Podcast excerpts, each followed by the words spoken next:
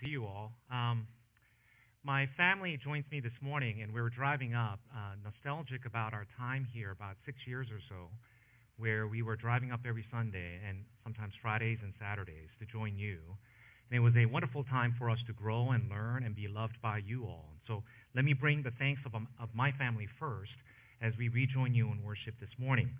I also bring the thanks and greetings from Westminster Seminary, California. As Andrew pointed out, You've hired a number of our graduates. Thank you for giving them jobs. Andrew, Jonathan, Paul, we're so delighted by the partnership that we have. And as we uh, shape the future leaders of the church, these are the pastors of our children and grandchildren. And we're so grateful for your part and partnership with us regarding that as well.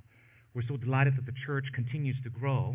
And Pastor Min here, whom I saw earlier this morning as well, we're so glad that the Lord is continuing to bless the church. And you have our prayers as we continue to labor alongside. And we ask that you pray for us as well as we begin our semester in about a week or so. This morning, we want to turn our attention to Psalm 136. 136. There are 26 verses. We are going to be looking at all the verses at different stages, but for uh, sake of time, we're going to be reading verses 1 through 3 and verse 26. Psalm 136, verses 1 through 3, and then verse 26. Hear now the word of the Lord. Give thanks to the Lord, for he is good, for his steadfast love endures forever. Give thanks to the God of gods, for his steadfast love endures forever. Give thanks to the Lord of lords, for his steadfast love endures forever. And verse 26, Give thanks to the God of heaven, for his steadfast love endures forever. When we're younger, we think in months, like a girl who's three years and 11 months telling others that she's actually four, anticipating that month to pass by pretty quickly. When we get to be teenagers, we think in years, as in when my kids would say, that was a long time ago, and you find out it's only about a year or two years ago. To them, it was almost a large percentage of their lifetime.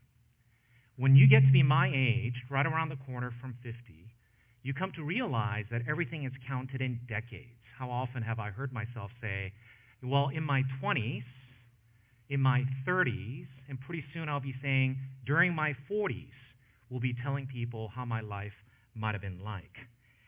Aging provides us with perspective, and lovers of history value the lessons learned and wisdom gained over time. But if much wisdom can be gained by thinking about years and decades, just imagine what the psalmist does with centuries and millennia, because this is what we have right before us. History of the Israelites from the time of creation. And I do hope that as we think about this text, we will agree on this particular point, that the good God is faithful and indeed worthy of our thanks. The good God is faithful and worthy of our thanks. The psalmist sets out with his main point in verse 1 when he says simply, Give thanks to the Lord, and he gives us the reason why, for he is good. Give thanks to the Lord, for he is good. Perhaps you remember the story of the rich young man from Mark 10 who approached Jesus and asked this question when he said, Good teacher, what must I do to inherit eternal life? And Jesus' answer, which is often the case, a non-answer, that is, whatever the question's being thrown, he wants to direct that person's attention away from the question that he is asking to the question that Jesus wants to answer. Because Jesus' reply was simply this, why do you call me good? Why do you call me good? He said.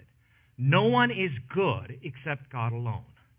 Well, the psalmist begins with this premise. God is good. God is good, he says. Give thanks. Why is God good? This is where the psalmist begins to tell us history. In fact, his story of who God is in order to remind us of the goodness of the Lord. We struggle with modern arrogance, thinking that everything that mattered happened last year, the last five years, last decade. Just checking at the books that you have in your shelves indicate to us how much of our minds and mindsets are focused on those things that are recent and modern. But the psalmist is thinking big. He's thinking centuries and millennia, and he begins by talking about creation. He says, God made the heavens, verse 5, the earth, verse 6, the great lights, verse 7, the sun, verse 8, and the moon and the stars, verse 9. He recounts the Lord's salvation from Exodus when God struck down the firstborn of Egypt, verse 10, brought Israel out, out of bondage, verse 11, divided the Red Sea in two, verse 12, made Israel pass through the midst of it, verse 13, and overthrew Pharaoh and his host, verse 14. He remembers the opposition when he talks about the great kings, verse 17, the mighty kings, verse 18, the king of Amorites, verse 19, and the king of Bashan, verse 20, who were no match for God of gods, verse 2, and the Lord of lords, verse 3. He took their lands and gave the lands to his people, the Israelites, according to verses 21 and 22. It's a quick overview of all of human history. And what do we see and understand from this history lesson? Simply this. God is good, and his steadfast love endures forever. His steadfast love endures forever. This is not because life has been easy. Um, there is a, um, if I can pause here, am I lisping a lot? Yeah. Uh, the microphones like this give me a, a bit of a, uh, uh, a traumatic remembrance because there's one occasion where every S was sounding accentuated. So here I am pausing for a sec. But to go back, his love endures forever. This is not because life is easy. I mean, he points out the opposition that's actually included here, and many of those people, kings no less, who are opposing the people of Israelites.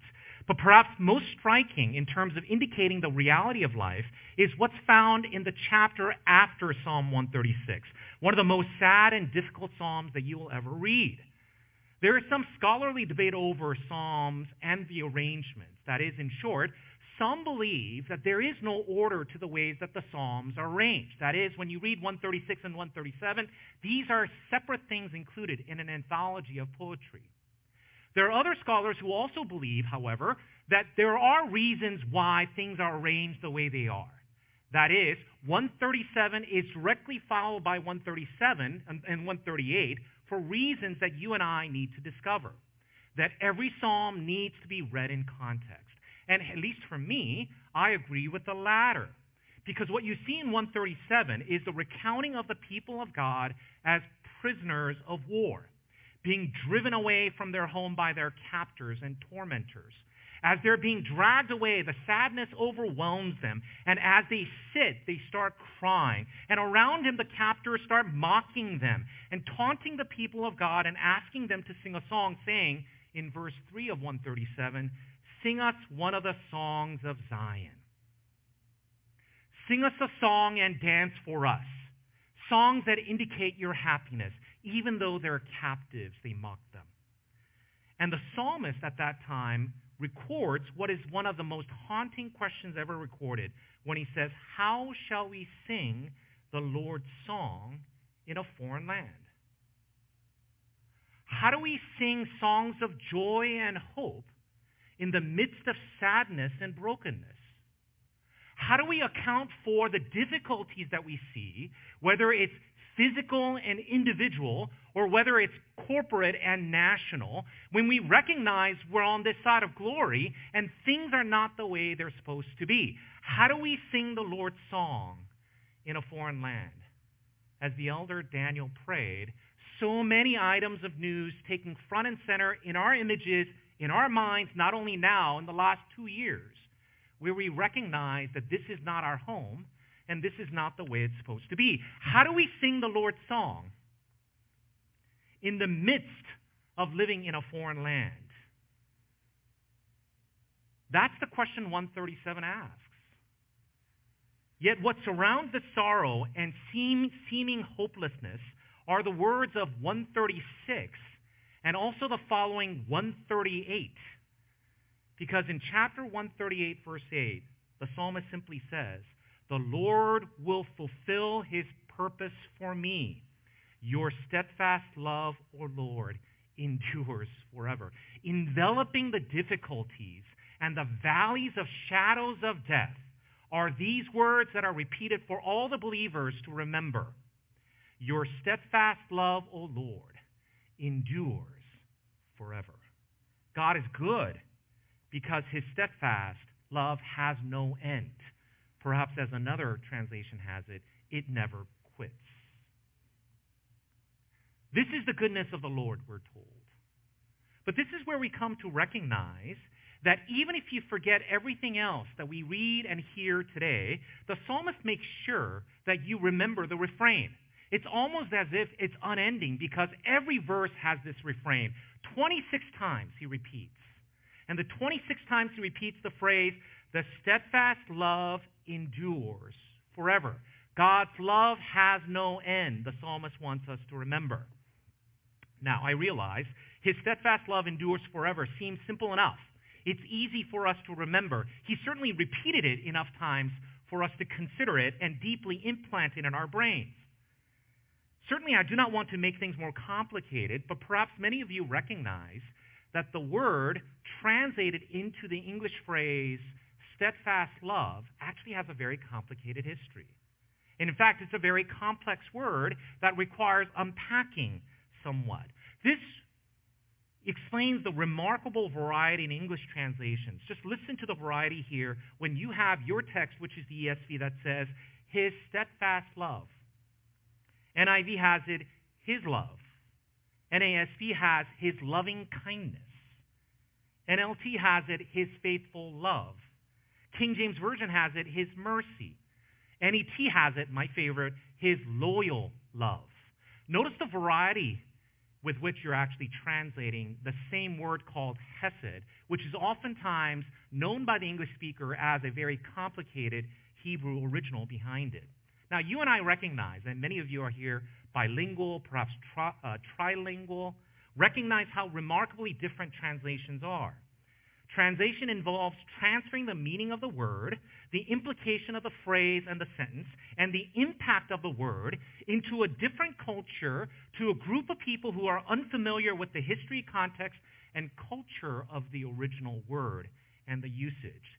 This is why there's a proverb in Italian that simply says, translator, traitor. Another way to put that is simply, translation is treason as some people have put it. This is part of the reason why your pastors spend a lot of time and years studying the original languages in order to better understand where the language is coming from. But you recognize how translations are so difficult. Let me give you a couple illustrations. I love the Olympics. Many of you saw the Tokyo Olympics recently. I love watching sports that I do not care about for three years and 50 weeks. Yet, for those two weeks, I resolve to schedule my time around the uh, uh, events like the synchronized swimming, synchronized diving, uh, for, for all intents and purposes, useless sport. Yet when you watch it, you're mesmerized by what's going on. Well, there's this one taekwondo athlete who was made famous online. Maybe you heard of this. She actually had her belt, and she's not a Korean speaker, but yet she had actually these words um, uh, written into her belt that simply meant we think, train hard, dream, dream big in English. Now, as you know well, the word train can mean physical activity of preparation, or, taken out of context, can also mean a locomotive, a choo-choo train.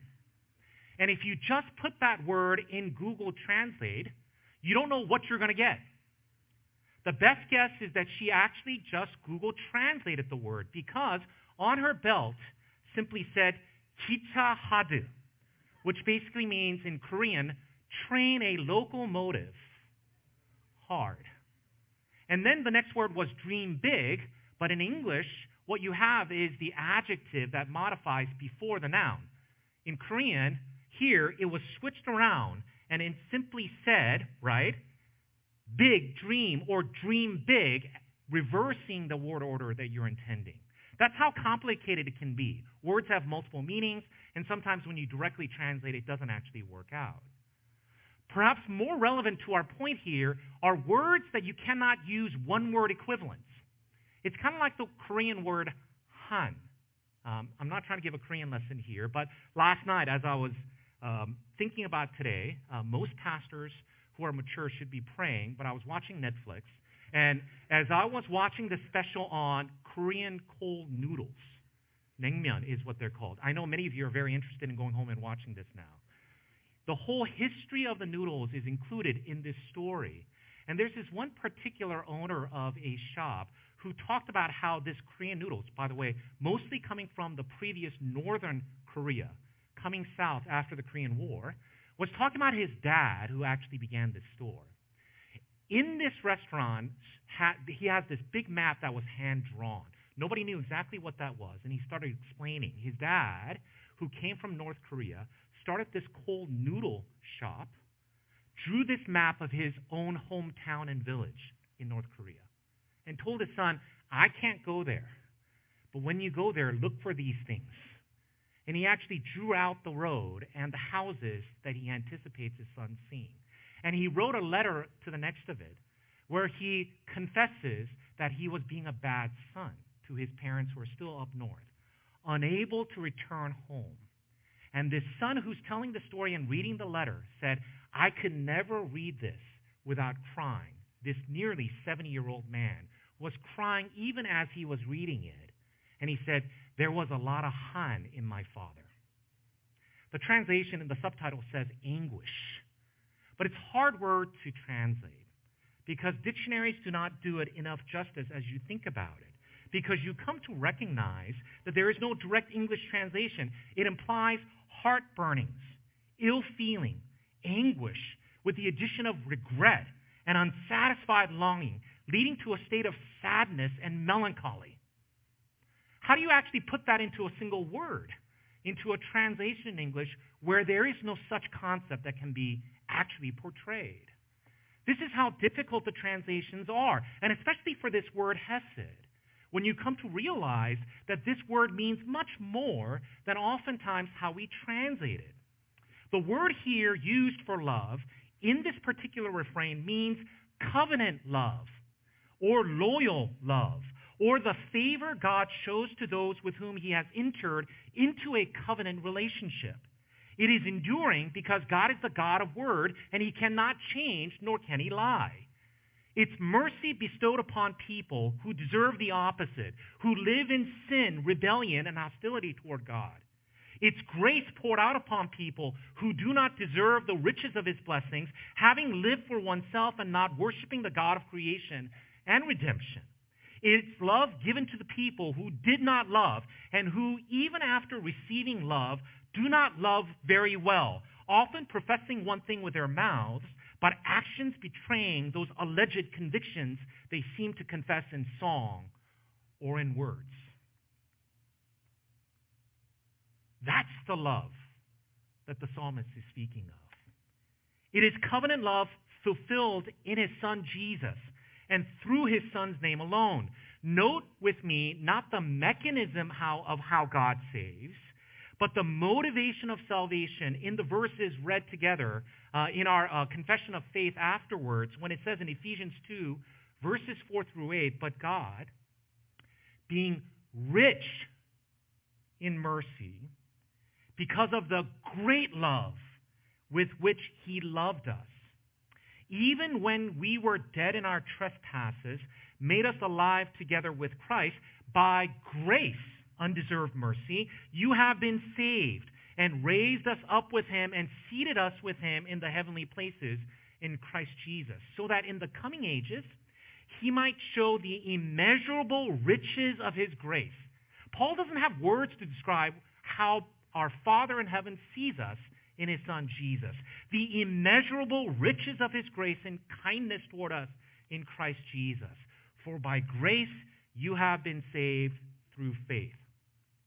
The key in this psalm is that this love of the Lord is constant. It never ends. It never quits on you, no matter where you are and what you are.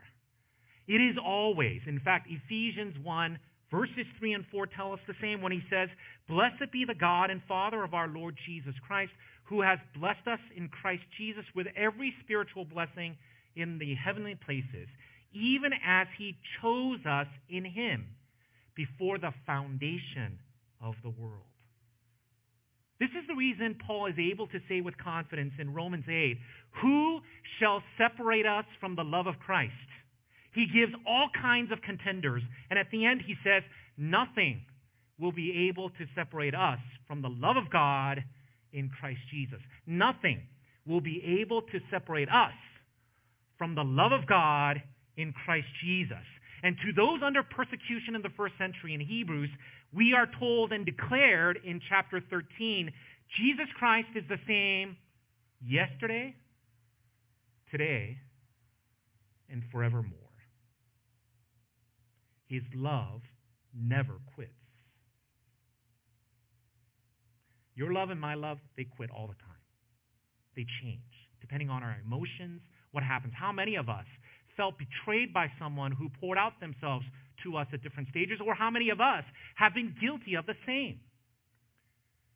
Yet the point that the scripture is trying to remind us, no matter where you're coming from today, whether you come with burdens unbearable because your body is breaking, your minds are filled with concerns and cares, and the future seems bleak and uncertain, on that day, here we are told, God's love for you never quits. You may not feel it, you may not fully comprehend it. But here, the psalmist is telling you this has been the characteristic of God, not just in your lifetime, but all of human history. Our love for you in Christ Jesus will never quit. There are times, weeks and months and years when we need to hear this over and over again. Our God's love for you in Christ Jesus will never quit. My friends who are going off to college for the first time or the second time or the third time, third year students coming going on campus for the first time in some ways, friends, when you're away, the Lord's love for you never quits. For those of you, as you leave this church, think about the challenges that are all around us, filling us the last year and a half, now, even as we look forward to the future. Here, for those of you who are praying for the Lord's presence and His will to be done in this church, friends, remember, the Lord's love for you and this church never quits. I see dear friends who are missionaries here, and I'm sure who are online, who are in different places where things seem bleak and the Lord seems so far away. Here, my friends, the Lord's promise to you from the foundation of the world, his love for you in Christ Jesus, will never quit.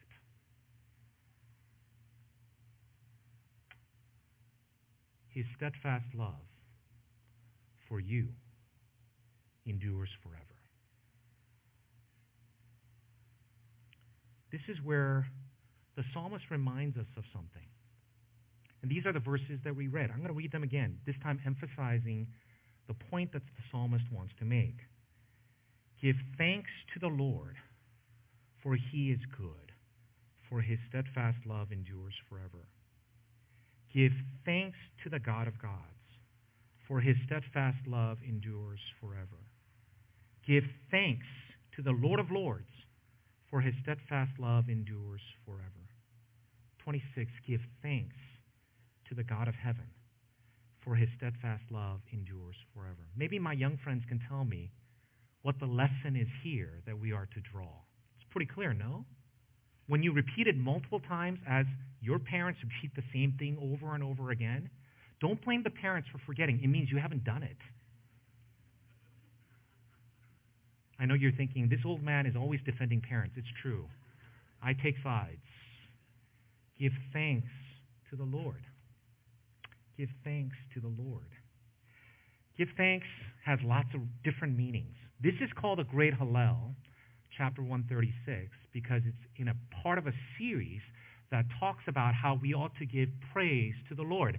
Praise the Lord, translated as hallelujah, isn't it? This is called a great Hallel because this emphasizes our need for us to praise and worship and give thanks to the Lord. It's easier said than done, isn't it? Like lots of things, it's easy for us to say give thanks. But our hearts are prone to wander, and our eyes fixate on what is missing rather than what is present. But the psalmist says, give thanks. Full stop. It does not say give thanks in perfect circumstances. It does not say give thanks in abundant provisions. It doesn't say give thanks when the future is certain and bright and guaranteed. It doesn't say give thanks when your health is always great. It doesn't say give thanks when your children are perfect, always leading. It doesn't say give thanks only when you feel like it. It says give thanks, full stop. And the only qualifier is you give thanks to the Lord. And the reason is this sovereign God has always been in charge, who has been so gracious to you for his steadfast love endures forever. Have you heard the Apostle Paul as he begins every letter with thanks? Have you noticed that it's repeated over and over again? And throughout his writings in places like Ephesians 5.20, give thanks always and for everything. Notice that. Give thanks always and for everything to God the Father in the name of our Lord Jesus Christ. Philippians 4 6 says, Do not be anxious about anything, but in everything by prayer and supplication with thanksgiving, let your request be made known to God. Colossians 3:17 and whatever you do in word or deed do everything in the name of the Lord Jesus giving thanks to God the Father through him. 1 Thessalonians, you know well, where it says in chapter 5 verse 16 through 18, rejoice always. Pray without ceasing. Give thanks in all circumstances, for this is the will of God in Christ Jesus for you. Give thanks not because things are great, but give thanks because God's love for you in Christ Jesus is steadfast. His love for you endures forever. Heidelberg Catechism, question answer 28, asks this question. How does the knowledge of God's creation and providence, that's what we saw here, isn't it? It's all of history. How does God's creation and providence help us as believers? And it answers the question already five centuries ago. We can be patient in adversity, thankful in prosperity. You know why? Because you didn't do it thankful in prosperity, and for the future, we can have good confidence in our faithful God and Father that no creature will separate us from his love. Romans 8. For all creatures are so completely in his hand that without his will, they can neither move nor be moved. We can be patient in adversity, thankful in prosperity, and for the future, we can have good confidence in our faithful God and Father that no creature can separate us. My friends, I'm going to ask you a question you don't have to answer out loud. Are you thankful? What most often comes out of your mouths when you speak to people?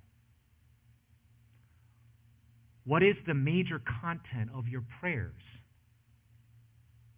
What is natural mindset for you as you think about the world around you?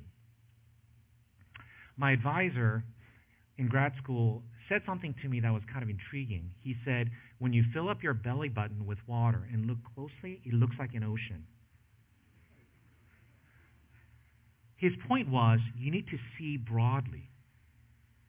And when you look outside, what the scripture reminds you, no matter what you're facing that day, that week, that month, last year, last decade. The reminder to us is the God of creation, from the beginning of time to even now, because of Christ Jesus, his love for you will endure forever. And your response to him is to give thanks, for he is good. May the Lord move your heart by his Spirit so that you, as individuals, as family, as children, and as church will lift up endless praises to the Lord, giving thanks to him because of his unending refrain to you and a reminder that his love will endure forever for you. Let's pray.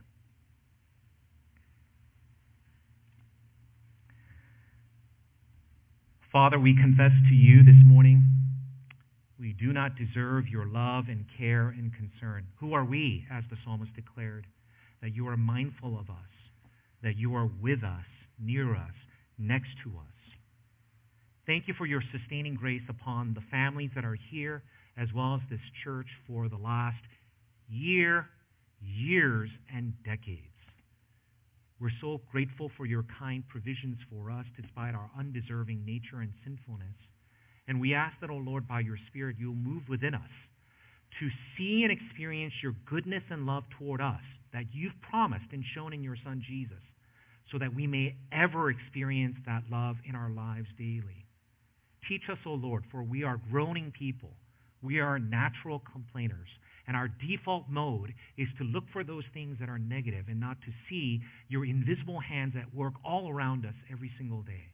Open our eyes, O oh Lord, to be able to see and experience your goodness around us and move our lips and our hearts to lift up praises and thanksgiving to you always. May we and our families and this church, the first characterization that others will see in us will be that we're thankful people, for our God has been so good to us. We thank you and pray this in the matchless name of your Son, Jesus Christ our Lord. Amen.